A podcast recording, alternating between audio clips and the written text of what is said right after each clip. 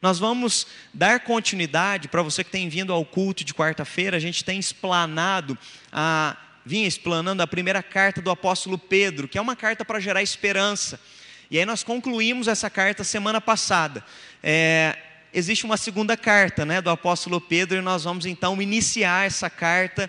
E para introduzir a temática dessa carta, ah, eu quero só explicar para você, enquanto você já pode ir abrindo a Bíblia aí. Convido você a abrir comigo, segunda carta do apóstolo Pedro. Nós vamos estudar hoje capítulo 1, do versículo 1 ao versículo 11.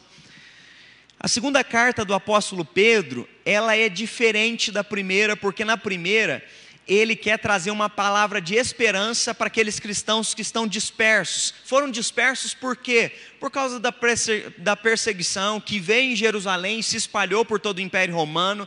E aí então a gente vai ver ah, Pedro escrevendo aos irmãos é, espalhados pela dispersão. Obrigado, Tiago.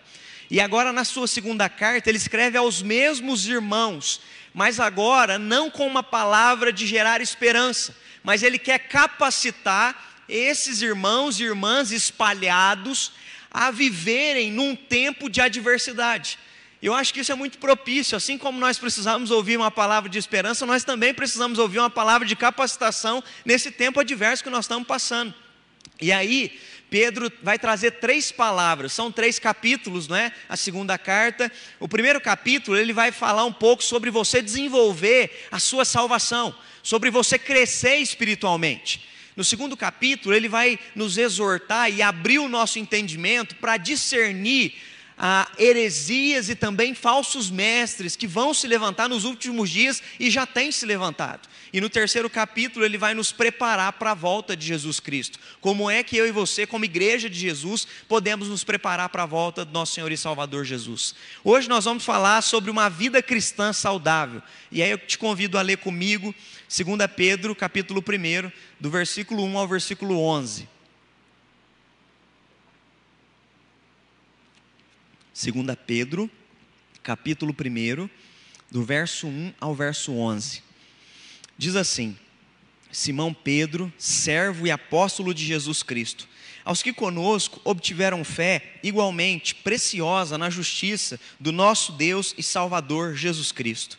Graça e paz vos sejam multiplicados no conhecimento de Deus, de Jesus, o nosso Senhor visto como, pelo seu divino poder, nos têm sido doadas todas as coisas que conduzem à vida e à piedade, pelo conhecimento completo daquele que nos chamou para a sua própria glória e virtude pelos quais nos têm sido doadas as suas preciosas e muito grandes promessas, para que por elas vos torneis coparticipantes da natureza divina, livrando-vos da corrupção, das paixões que há no mundo. Por isso mesmo, vós, reunindo toda a vossa diligência, associai com a vossa fé virtude, com a virtude o conhecimento, com o conhecimento o domínio próprio, com o domínio próprio a perseverança, com a perseverança a piedade, a fraternidade e com a fraternidade o amor.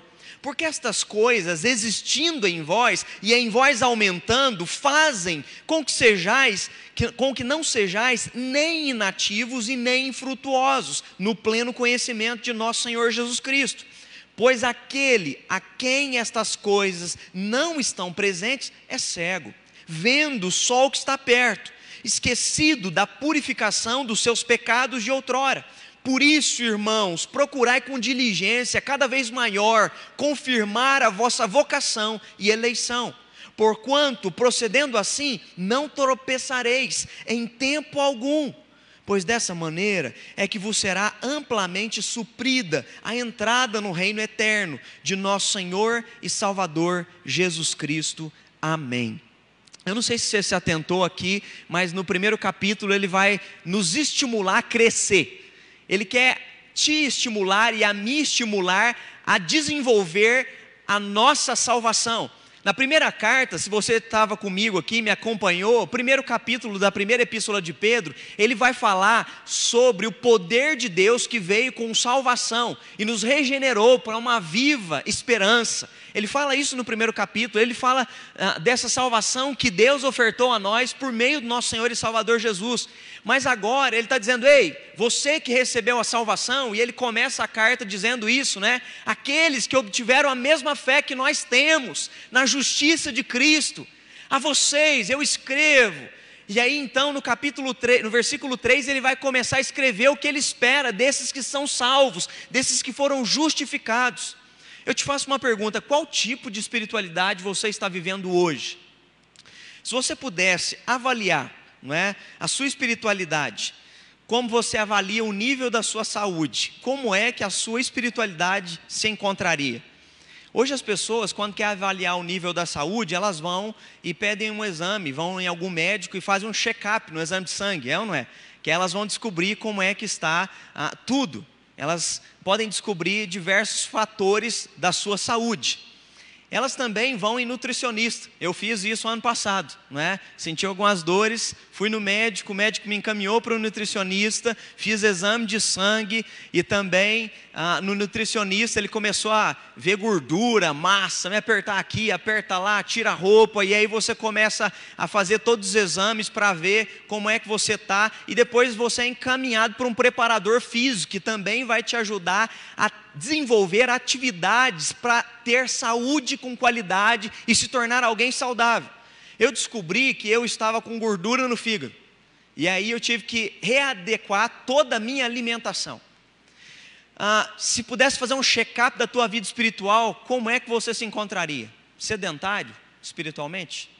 Não é? Obeso espiritualmente? Como você estaria diante de Deus, ou você está crescendo, se desenvolvendo, se tornando forte, como é que está a tua espiritualidade? Eu quero que você pense sobre isso, porque da mesma maneira que você às vezes olha para o seu corpo, é dessa maneira aqui que ah, Pedro está olhando para nós, está nos chamando a crescer. Por quê? Quando uma criança não cresce, isso já assusta o pai e a mãe. Você que é pai e mãe, pensa comigo. Você dá comida para o seu filho, se alimenta ele, mas se alguma fase da vida ele não começa a desenvolver e ele começa a ficar menor do que as outras crianças da sala, logo que você faz, corre para o médico. Porque quem não está em crescimento normal, há alguma deficiência. Eu não sei na tua época, mas na minha época, para a gente ter saúde, lá na minha casa, era biotônico fontora. Era na sua casa ou não? Não é? Lá em casa era aquele, não era horrível, aquele xarope, não é? A gente tomava aquilo azedando, né? Você até arrepiava. Mas era na casa da minha avó, era na casa da minha mãe, era biotônico fontora. Você quer crescer bonito, meu filho? Toma biotônico, aquela colher, né? Funda, né? Dava quase uma colher de arroz para gente, né? Que negócio horrível. Mas qual que era a ideia? É que era necessário que você tomasse para ter ferro, vitamina e por aí vai um bocado de coisa para crescer para se desenvolver, vai te dar mais apetite, vai te dar energia durante o dia, e aí vinha um bocado de coisas que aquilo te faria bem. Pedro, do versículo 3 em diante, ele vai começar a nos dizer o que é que nós podemos fazer para ter uma vida cristã saudável, o que é que nós podemos fazer para ter uma espiritualidade saudável. E aí eu quero destacar com vocês brevemente três detalhes que ele sugere para tu e para a minha vida, para a gente desenvolver uma espiritualidade saudável e sair do sedentarismo, sair da obesidade espiritual, sair às vezes de uma vida inerte. Às vezes você está inerte espiritualmente. Você converteu faz 15, 20 anos, você sabe que Deus existe enviou Jesus Cristo para morrer pelos teus pecados, mas está estagnado, não cresce, não avança, não serve, não evolui, não desenvolve, está infrutífero. Aqui ele vai dizer que quem não pratica tais coisas está infrutuoso. Então, eu quero que você olhe para essas ações como alguém que recebe a instrução de alguém que cresceu e se desenvolveu e está mostrando qual é o caminho para tu e para a minha vida. Vamos lá. Primeiro, é preciso tomar conhecimento e usufruir daquilo que o poder de Deus tem dispensado para a nossa espiritualidade. O versículo 3 vai dizer o seguinte: Visto como pelo seu divino poder nos têm sido doadas todas as coisas. Ele começa dizendo o seguinte: o poder de Deus em Cristo Jesus na cruz do Calvário não foi apenas para te salvar dos teus pecados, não foi apenas para te justificar diante de Deus, mas o poder divino mostrado em Cristo Jesus foi dispensado, e ele usa uma expressão: foi doado. Você só pode adquirir a doação quando você sabe que ela existe. Você só pode usufruir de algo quando você diz está disponível aqui, pode pegar, é teu. E é isso que ele está dizendo. O poder divino foi dispensado a nós e nos têm sido doadas todas as coisas que nos conduz a uma vida em piedade. O que, que é piedade? Não é? A viver uma vida saudável, a viver uma vida onde todas as áreas da nossa vida são permeadas e guiadas por uma espiritualidade de submissão que honra e glorifica a Deus. Na versão A Mensagem, Eugene Peterson vai traduzir o mesmo versículo da seguinte maneira: Tudo que diz respeito à vida que agrada a Deus foi nos dado milagrosamente.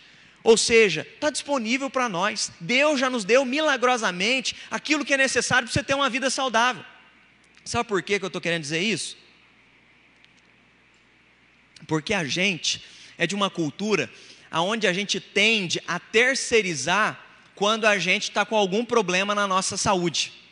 Já parou para prestar atenção? Você descobre que você está com uma gordura, o que é que você fala? Ah, mas lá em casa ninguém me ajuda. Todo mundo come, não é? é torresmo. Lá em casa ninguém me ajuda. Só fast food a noite inteira.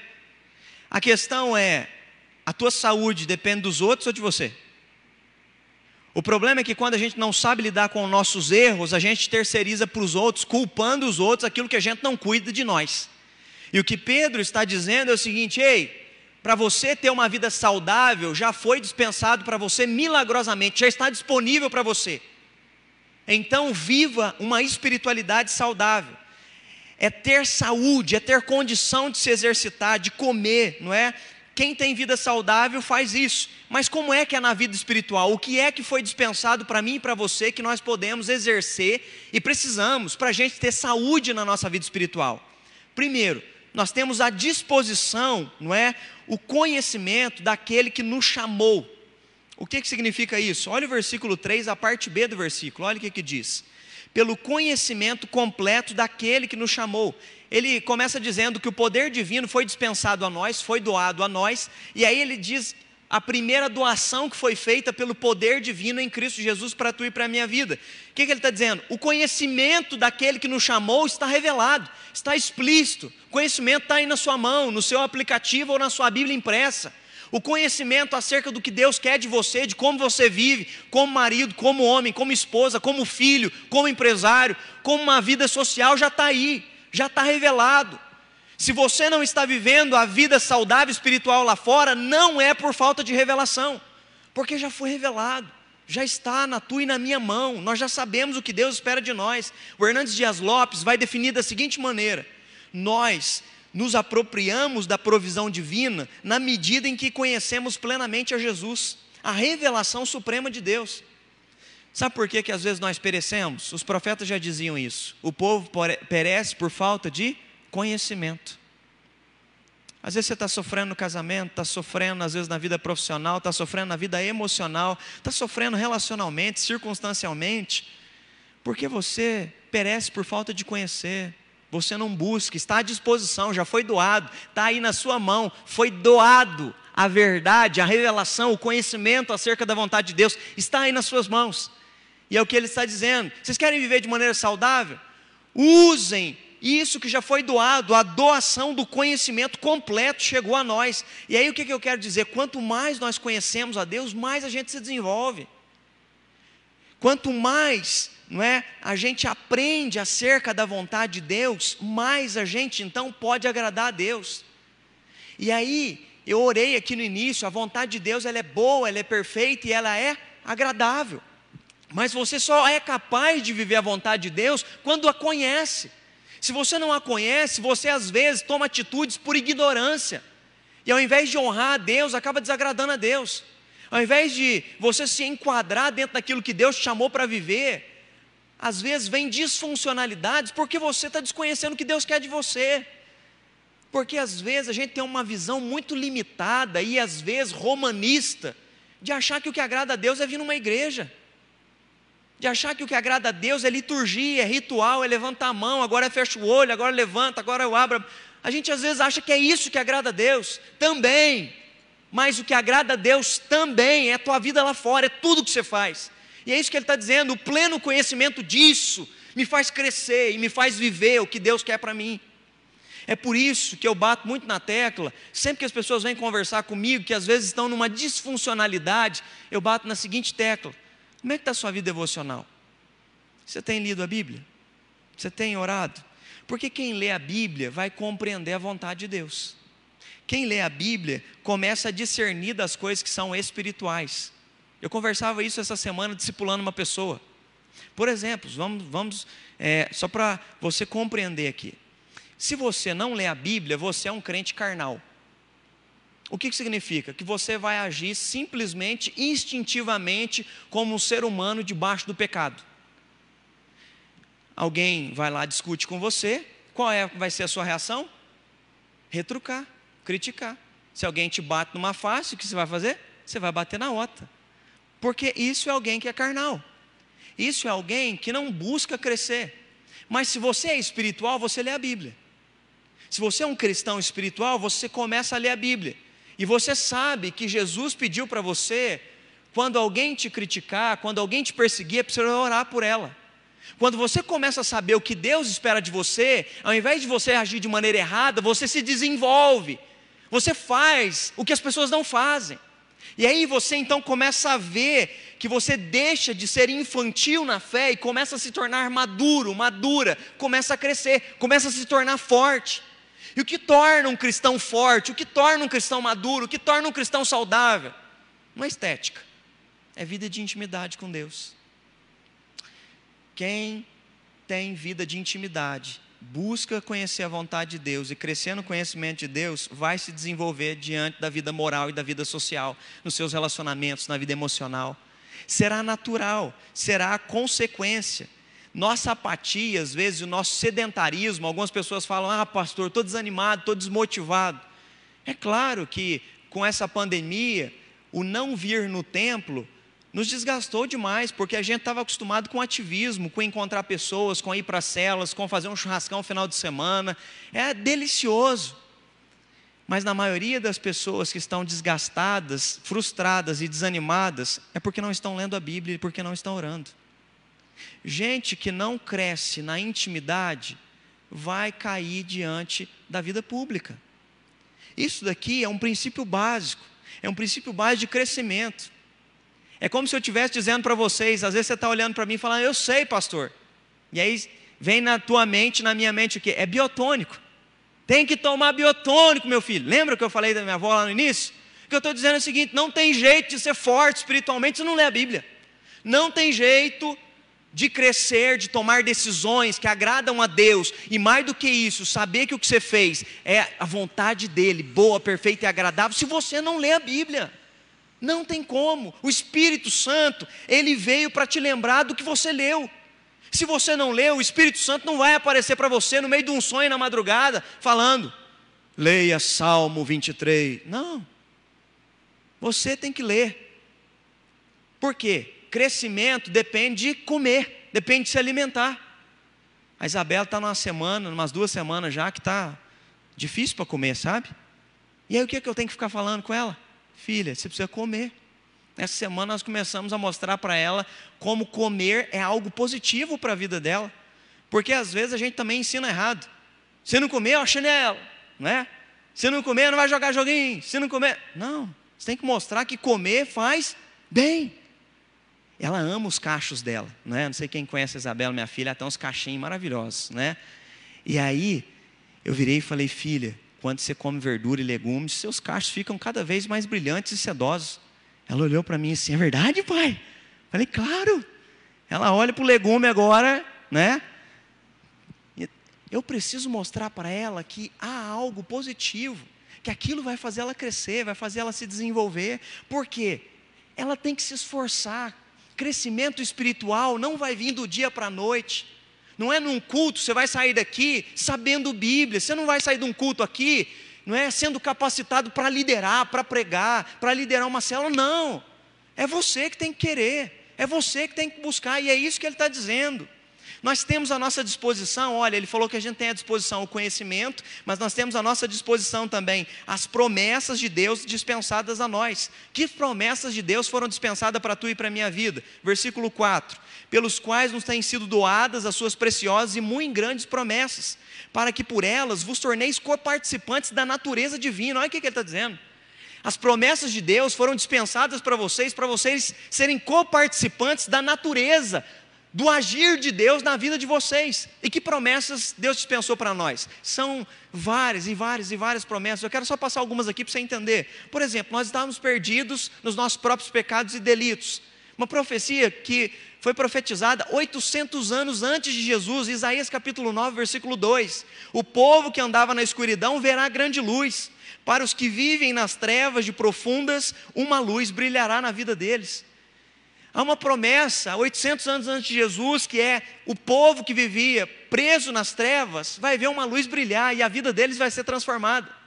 No Antigo Testamento, quando nós olhávamos para a lei, é isso que o apóstolo Paulo vai dizer na carta aos Romanos, a lei, ela nos mostrava uma coisa, que nós somos incapazes de agradar a Deus, porque quando eu olho para a lei, eu percebo que eu sou um pecador, eu percebo que eu sou falho, eu não consigo cumprir 100% a lei.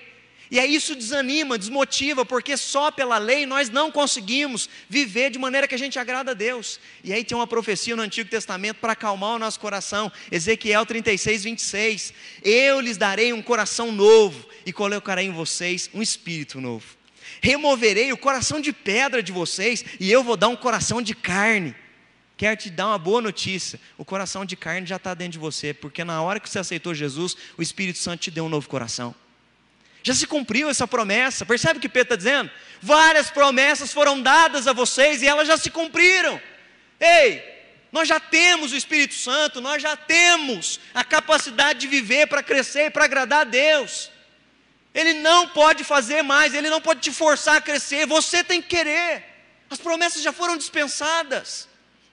E ele vai mais. Jesus diz: quando eu for para o Pai, eu vou enviar o Espírito Santo para consolar vocês.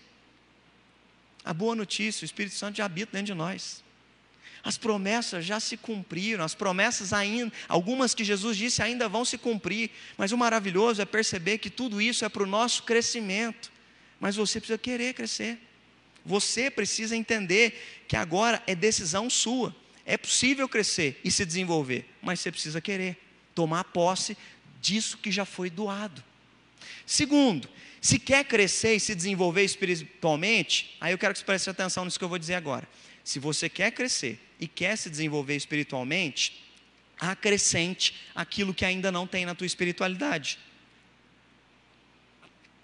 Quando a gente começa a ir num médico, a gente vai num nutricionista e depois começa a ir num preparador físico, sabe o que começa a acontecer? Eles começam a acrescentar coisas que nós não tínhamos. Primeiro, eles começam a acrescentar, não é, atividades. Eles começam a acrescentar alimentação saudável. Eles começam a acrescentar para que você então cresça e se desenvolva. Ninguém cresce e se desenvolve se não acrescentar nada novo. Você não vai crescer espiritualmente simplesmente assistindo culto. Se você não decidir, enquanto cristão, sair do culto dizendo eu vou acrescentar aquilo que eu ainda não tenho na minha vida. E aí, olha o que, que ele vai dizer: são oito ações que ele pede para a gente acrescentar na nossa vida. Eu não sei se você se atentou a isso. Ele começa dizendo que a gente tem que buscar isso com diligência. O que, que é diligência? Tem que ter um interesse, um cuidado, uma aplicação na execução da tarefa. Provavelmente alguns de vocês já tentaram fazer academia e pelo meio do caminho cansaram, porque dói. É a tarefa de levantar peso, é a tarefa de fazer é, exercício repetitivo, é a tarefa de fazer tantos quilômetros, mas é preciso diligência. Diligência por quê? Se não houver diligência, não há resultado final. Ele começa dizendo: na vida espiritual é a mesma coisa. Você quer crescer? Ser diligente. Se comprometa com a tua fé, com a tua espiritualidade. Coloque, busque a Deus em primeiro lugar. Quer crescer? Ser diligente, leva a sério a sua vida espiritual. E ele começa a dizer o que, é que nós precisamos acrescentar ele começa dizendo o seguinte: acrescente a tua fé. Eu acho que isso daqui é importante. Primeiro, se você está aqui nessa noite, uma coisa você tem: fé. A Bíblia fala que, Efésios 2, 8 e 9, pela graça sois salvos mediante a fé. Isso vem de Deus. Ou seja, até a tua fé que te trouxe para a igreja foi Deus que colocou no teu coração. Nós, cristãos, fomos salvos pela fé e fomos justificados pela fé por meio de Jesus Cristo, e agora nós temos paz com Deus. Olha o que, a fé fez. Quando eu criei em Jesus Cristo, o meu passado foi justificado, ou seja, o meu, minha sujeira, tudo aquilo que marcava e manchava a minha história, foi apagado, foi justificado. Sabe a sentença do juiz? Está consumado, está limpo, foi apagado o teu passado. A fé te deu o presente para viver pela graça. E a fé te dá a oportunidade de olhar para o futuro e ter esperança na glória eterna. Olha o que a fé faz. E o apóstolo Paulo ainda vai dizer: o justo viverá pela fé. Mas aí Pedro chega e diz: tudo bem, mas você precisa acrescentar mais coisa à sua fé. O que, que ele está dizendo? Pela fé você recebeu a salvação de presente, mas agora acrescente mais ações à tua fé. E aí ele vai dizer algumas ações que a gente precisa acrescentar. acrescentar. Acrescente perseverança, não é? Na verdade, desculpa, acrescente virtude. Acrescente a tua fé virtude. O que é virtude? Traduzindo, é bondade. A gente precisa acrescentar à nossa fé santidade. A bondade que vem de Deus, em outras palavras, é também excelência moral. Um cristão, além de ter fé em Jesus, precisa ter algo que queima no coração dele. Eu vou viver de maneira que glorifique o nome de Deus. Um cristão que ama Deus, sabe a oração que ele faz? A oração que Jesus ensinou santificado seja o teu nome. Como é que eu santifico o nome de Deus? Vivendo de maneira digna. Você não santifica o nome de Deus levantando mão no culto. Você não santifica o nome de Deus trazendo oferta e colocando no gasofilaço. Você santifica o nome de Deus quando você vive com excelência moral. Quando você é um bom pai, uma boa mãe, quando você é um bom empreendedor, quando você na sua vida social honra a Deus, quando você no seu namoro se mantém em santidade. Quando você é fiel a Deus com seus olhos, com seu falar, com seu falar, com seu pensar. Quando a excelência a nossa fé, então nós glorificamos a Deus. Mas ele vai dizer mais: além de viver em santidade, associando a tua fé, ele diz: acrescente mais, acrescente conhecimento. E aqui é interessante porque no original existem dois tipos de conhecimento: a gnosis. A gnosis fala sobre um conhecimento abstrato, teórico. Sabe aquele conhecimento que você sabe de cor, mas é um negócio teórico? Só que ele está dizendo o seguinte: acrescente a tua fé o conhecimento particular e experimental. O que, que ele está dizendo? Se você ouviu Jesus falar, vai lá e faça e viva esse negócio. Acrescente um conhecimento que de fato faça diferença. Que de fato faça diferença. É muito parecido com o que Tiago disse na carta dele, né? Se a tua fé não tem obras, ou seja, se a tua fé, que você diz conhecer a Deus, não consegue praticar, essa fé tua está morta. E o que Pedro está dizendo é a mesma coisa. Acrescente à tua fé conhecimento particular, experiência, vida de verdade. Acrescente autocontrole. Ele vai mais adiante. Isso daqui é, é interessante. Por quê? Além de acrescentar conhecimento, 1 Coríntios 9, 25 vai dizer o seguinte para nós: um atleta em tudo se domina. Como é que eu vou acrescentar autocontrole? Paulo usou essa linguagem porque naqueles dias, e até nos nossos dias hoje, se você gosta de esporte, você vai assistir uma televisão, você vai perceber que esportistas de alta performance, eles têm que se dominar. Se dominar para quê? Não pode comer churrasco todo final de semana. Não pode comer chocolate todo dia. Eles têm que se dominar porque eles têm uma meta, eles têm um objetivo a cumprir. A questão é que, como cristão, eu e você precisamos entender que a vida espiritual é uma corrida. Uma carreira nos está proposta. Lembra que o apóstolo Paulo diz? Eu combati o bom combate, eu completei a carreira. Ou seja, eu preciso me preparar, mas para correr e para alcançar a carreira que me está proposta, eu preciso me dominar, ter autocontrole. Então não adianta só dizer, não, eu não consigo, eu falo sem pensar, não, eu não consigo, meu temperamento é esse. Você consegue, você que não quer se dominar. A verdade é essa. Porque o conhecimento já foi dado e se autodominar, aí é você que tem que decidir se você quer ou não. Não adianta jogar a culpa na esposa, no marido, no vizinho, no papagaio. Não. Somos nós que acrescentamos isso na nossa fé. É isso que ele está dizendo. Acrescente perseverança. Então, além de acrescentar autocontrole, acrescente também perseverança. Perseverar é permanecer. É claro que nós vamos ser tentados no meio da caminhada, gente. Eu não estou falando aqui que nós vamos alcançar a perfeição. Mas o que Pedro está dizendo é o seguinte: permaneça, mesmo quando a tentação vier, se lembre de quem você é, da sua identidade, de para onde você está indo. Acrescente isso na tua fé, sabe por quê? Porque quem sabe identidade não se perde na caminhada. Tem um pastor chamado Ricardo Agreste, eu gosto muito dessa analogia que ele faz. Ele diz que nós podemos ser ou turistas ou peregrinos. O que é um turista? Turista é alguém que vai passear em algum lugar, concorda comigo? E o turista conhece normalmente o lugar que ele vai passear? Não. Chega lá, ele não pega no prédio lá um guia turístico? Chega lá, ele não pega alguém para levar ele nos pontos mais bonitos daquela cidade? Porque o turista, ele não sabe de onde, ele só sabe de onde ele veio, mas ele não sabe para onde ele vai. O peregrino é alguém que sabe de onde veio, sabe aonde está e sabe aonde vai chegar. Na tua espiritualidade, aonde é que você quer chegar? Porque tem gente que às vezes quer só assistir um culto. E é isso que Pedro está dizendo, irmãos. É esse tipo de espiritualidade que vocês querem ter? Assistir uma mensagem só? O poder divino foi revelado a nós, nós podemos experimentar dessa natureza divina, crescer, desenvolver, amadurecer, é só isso. É isso que ele está chamando a nossa atenção. Acrescente piedade, olha isso daqui. Se você quer crescer ainda mais, acrescente piedade. O que é piedade? É devoção, é amor a Deus. Às vezes a gente não usa muito essa expressão, mas nós precisamos ser devotos a Deus. Devotos a Deus em todas as áreas. Devoção não é o que eu faço só no culto, devoção é a minha vida rendida a Ele. Tudo que eu vou fazer, eu sou um devoto a Deus, sou um devoto a Jesus Cristo de Nazaré. Está entendendo? É minha vida sendo lançada diante dele, porque Ele é tudo para mim. E ele diz: então acrescente a piedade, seja piedoso. Piedoso é aquele que pensa em Deus além da igreja. Quer crescer na fé? Pensa em Deus além da igreja. Pensa em Deus no teu ambiente profissional. Pensa em Deus nas suas relações. Pensa em Deus.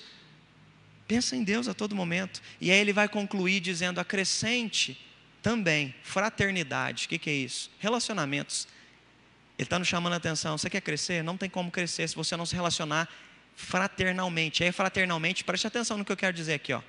Fraternalmente é se envolver com irmãos da igreja tem que se envolver com gente. Crente que não se envolve com crente, não viveu o cristianismo. E ele conclui dizendo: acrescente à fraternidade o amor. Só que no original é acrescente à fraternidade o ágape. O que é ágape? Amor incondicional. Olha como é que ele elevou o nível. Né, Mago? Você faz exercício. A última barra foi demais, né? A última barra é como se fosse um peso de 100 quilos. Na verdade, não é nem isso, né? É quase que impossível. Você olha para a barra e você fala, agora eu não consigo. E aí ele coloca a última barra ali falando, agora amem como Jesus amou. Cresçam. Quem odiar vocês, vocês vão orar por eles. Quem criticar vocês, vocês vão abençoar a vida deles. Quem fizer mal para vocês, vocês vão andar duas milhas. Agora vocês vão amar como ele amou. Vocês querem crescer? Então deixa de simplesmente, não é, estar só com a fé, mas acrescente a sua fé ações que Jesus quer que você experimente para crescer. É isso que ele vem trazendo aqui. Para a gente concluir o último ponto, viva os benefícios de uma vida saudável. Se você conseguir desenvolver tudo isso que eu disse aqui, quem consegue ir e se desenvolver, é claro, você vai colher o que? Benefícios. Sabe os benefícios que eu colhi? As dores acabaram. Não é?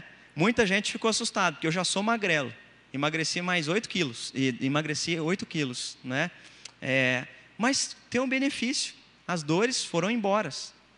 Tomo água agora 3 litros por dia. Minhas cólicas de rim acabou. Benefício, está entendendo? Quando eu quero crescer e quando eu quero me desenvolver, se eu sou diligente, me comprometo com o que tem que ser feito, eu cresço. Com certeza. Sofri? Sofri demais. Tirei um bocado de coisa que eu amo. Mas para crescer é necessário passar por esse processo.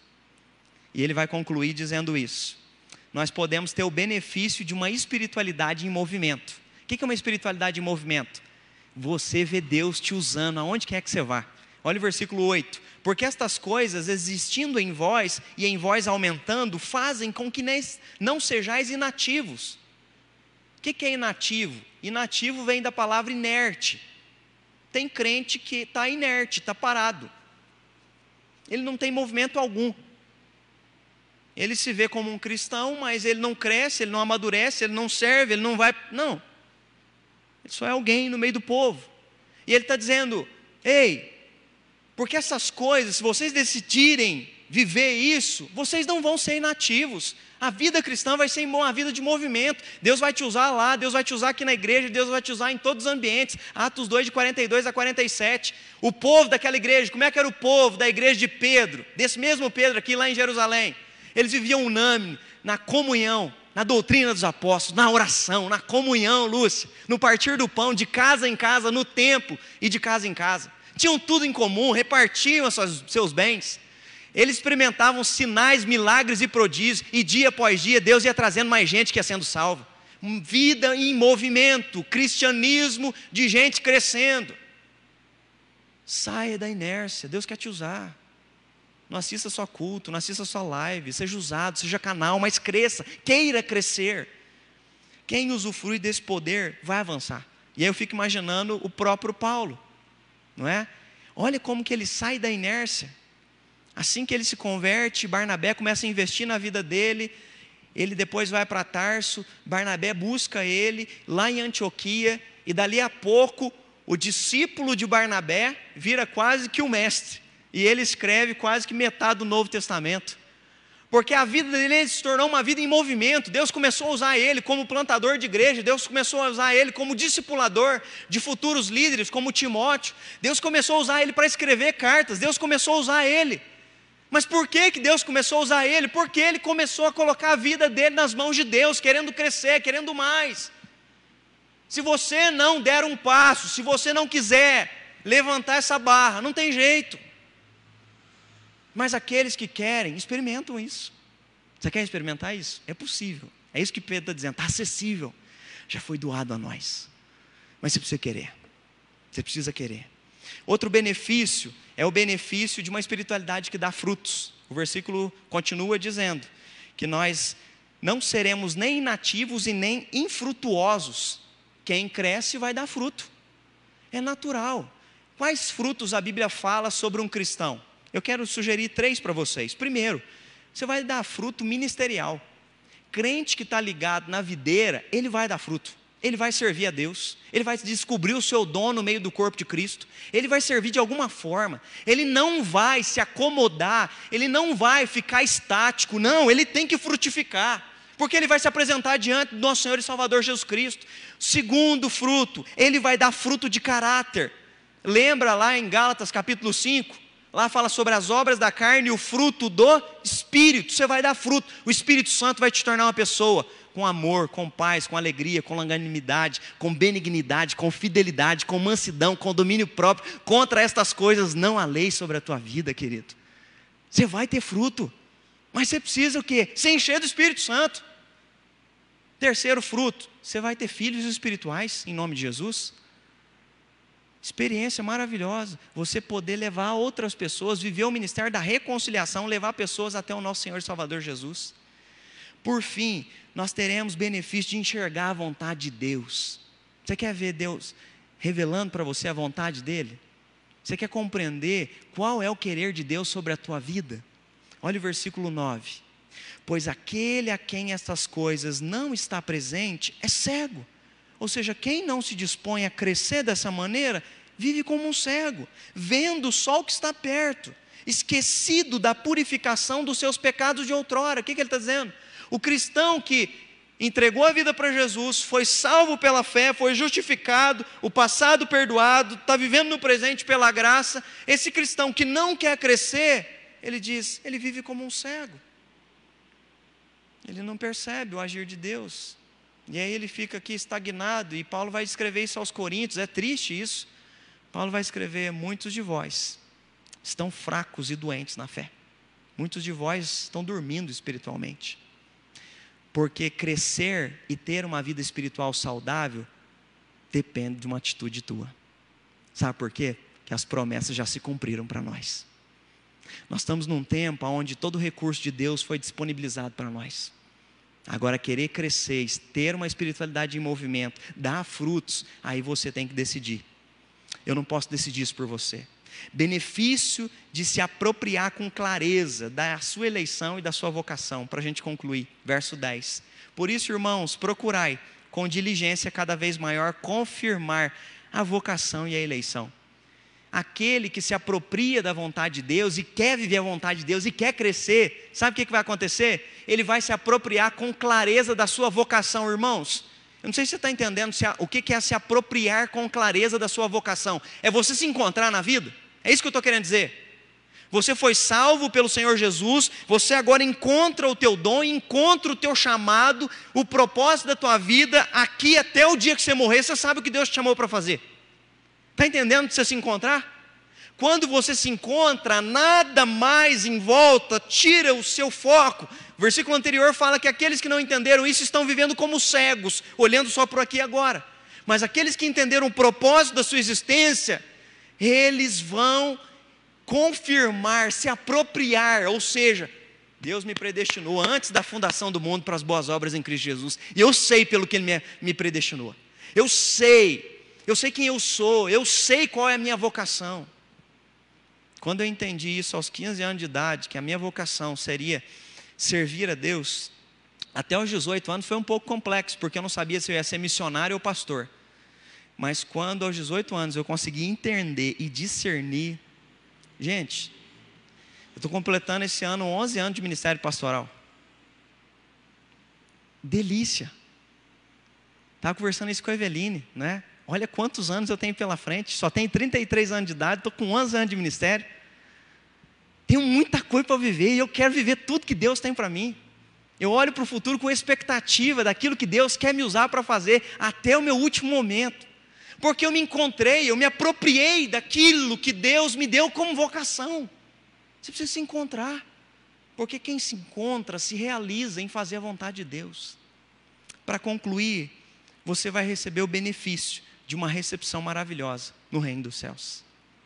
Versículo 11 diz: Pois dessa maneira é que você será amplamente suprida a entrada no reino eterno. Quem cresce, quem amadurece, olha para o reino dos céus com expectativa, porque nós estamos já vivendo o reino. É o que na teologia nós chamamos de já e ainda não. Nós já estamos, mas vai se consumar e vai ficar melhor ainda. Já está bom, mas tem jeito de ficar, como diz o pastor Jeremias, exponencial. Muito melhor do que já está. E aí, para concluir, eu vi um autor escrevendo sobre isso e eu achei maravilhoso. Ele diz o seguinte: Nós não entraremos no céu como se fosse apenas alguém que sobreviveu Uh, sobreviver. Cheguei, Deus. Que bom. Nós não chegaremos lá só por chegar, mas nós chegaremos no céu como um guerreiro que sai da batalha. Eu fiz aquilo que eu poderia fazer pelo Senhor, para honrar o teu nome, para viver em fidelidade ao Senhor. Eu cumpri e eu combati o bom combate que o Senhor me deu. Eu completei a minha carreira. E eu guardei a minha fé. Obrigado, Deus, porque o Senhor cumpriu o seu propósito na minha vida. Eu cresci, quanto eu cresci, o quanto eu amadureci, o quanto eu olhei e vi o Senhor trabalhando em mim.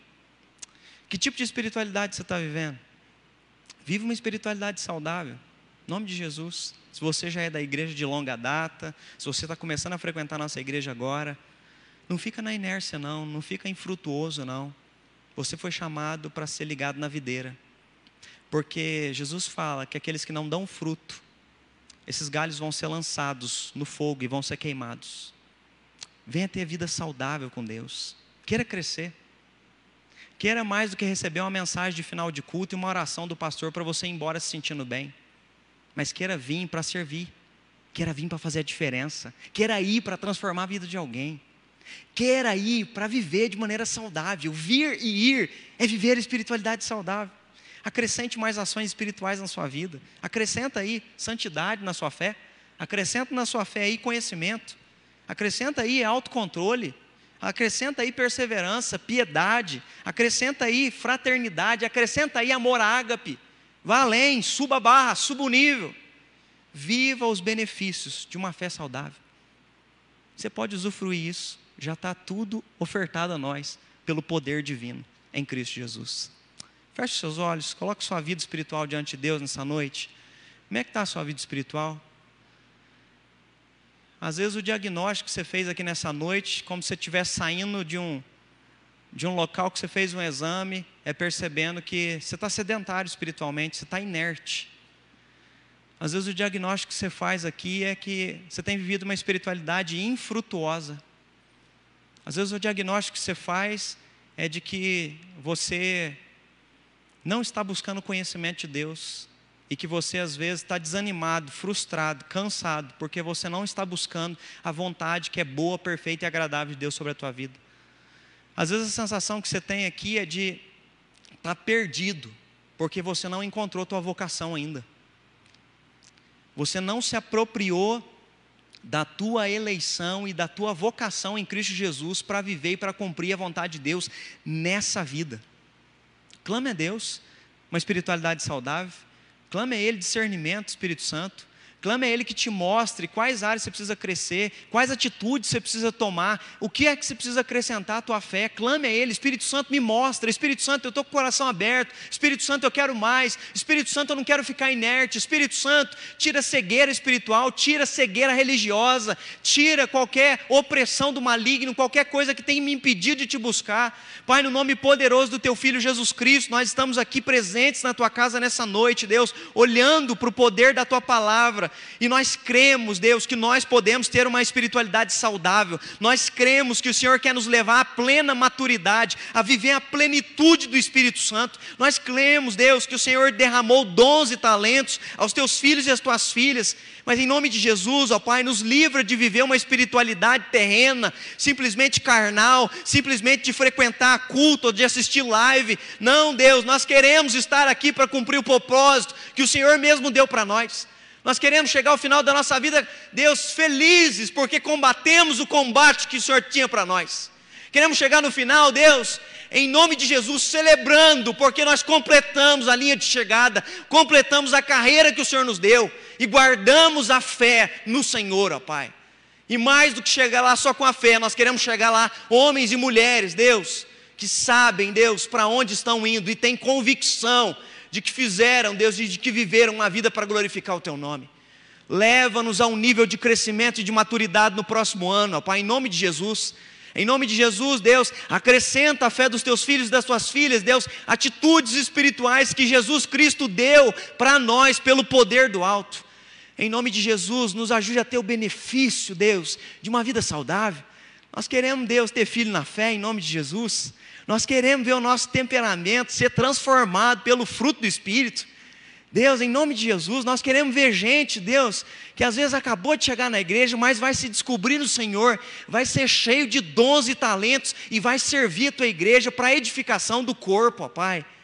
Assim, Deus, nos capacita, Pai, a viver uma espiritualidade saudável, só, não só na hora de uma pregação, mas viver uma vida saudável lá em casa, Pai lá no casamento, lá criando os nossos filhos, lá quando a vida acontece, lá quando a vida dói. Nós queremos perseverar, nós queremos ser piedoso lá. Por isso, Deus, nos enche com o Teu Espírito Santo, porque sem Teu Espírito Santo é impossível, Pai. Mas se Teu Espírito Santo nos fizer lembrar dessas palavras, Deus, por amor do Teu nome, nós viveremos para santificar o Teu nome, ó Pai. Assim, Deus, que a bênção de Deus Pai esteja sobre os Teus filhos e as Tuas filhas e os leve à plena maturidade que a graça do nosso Senhor e Salvador Jesus Cristo sustente a fé de cada filho e filha que está presente, espalhado, Deus, pela face da terra. E que a consolação e a paz do Espírito Santo, que excede a todo entendimento, invada a nossa mente, guarda os nossos corações na nossa vida, Deus, profissional, social, conjugal, em nome de Jesus, paternal, em todas as esferas da nossa vida relacional e existencial. Que assim seja, hoje, para todo sempre. Amém e amém.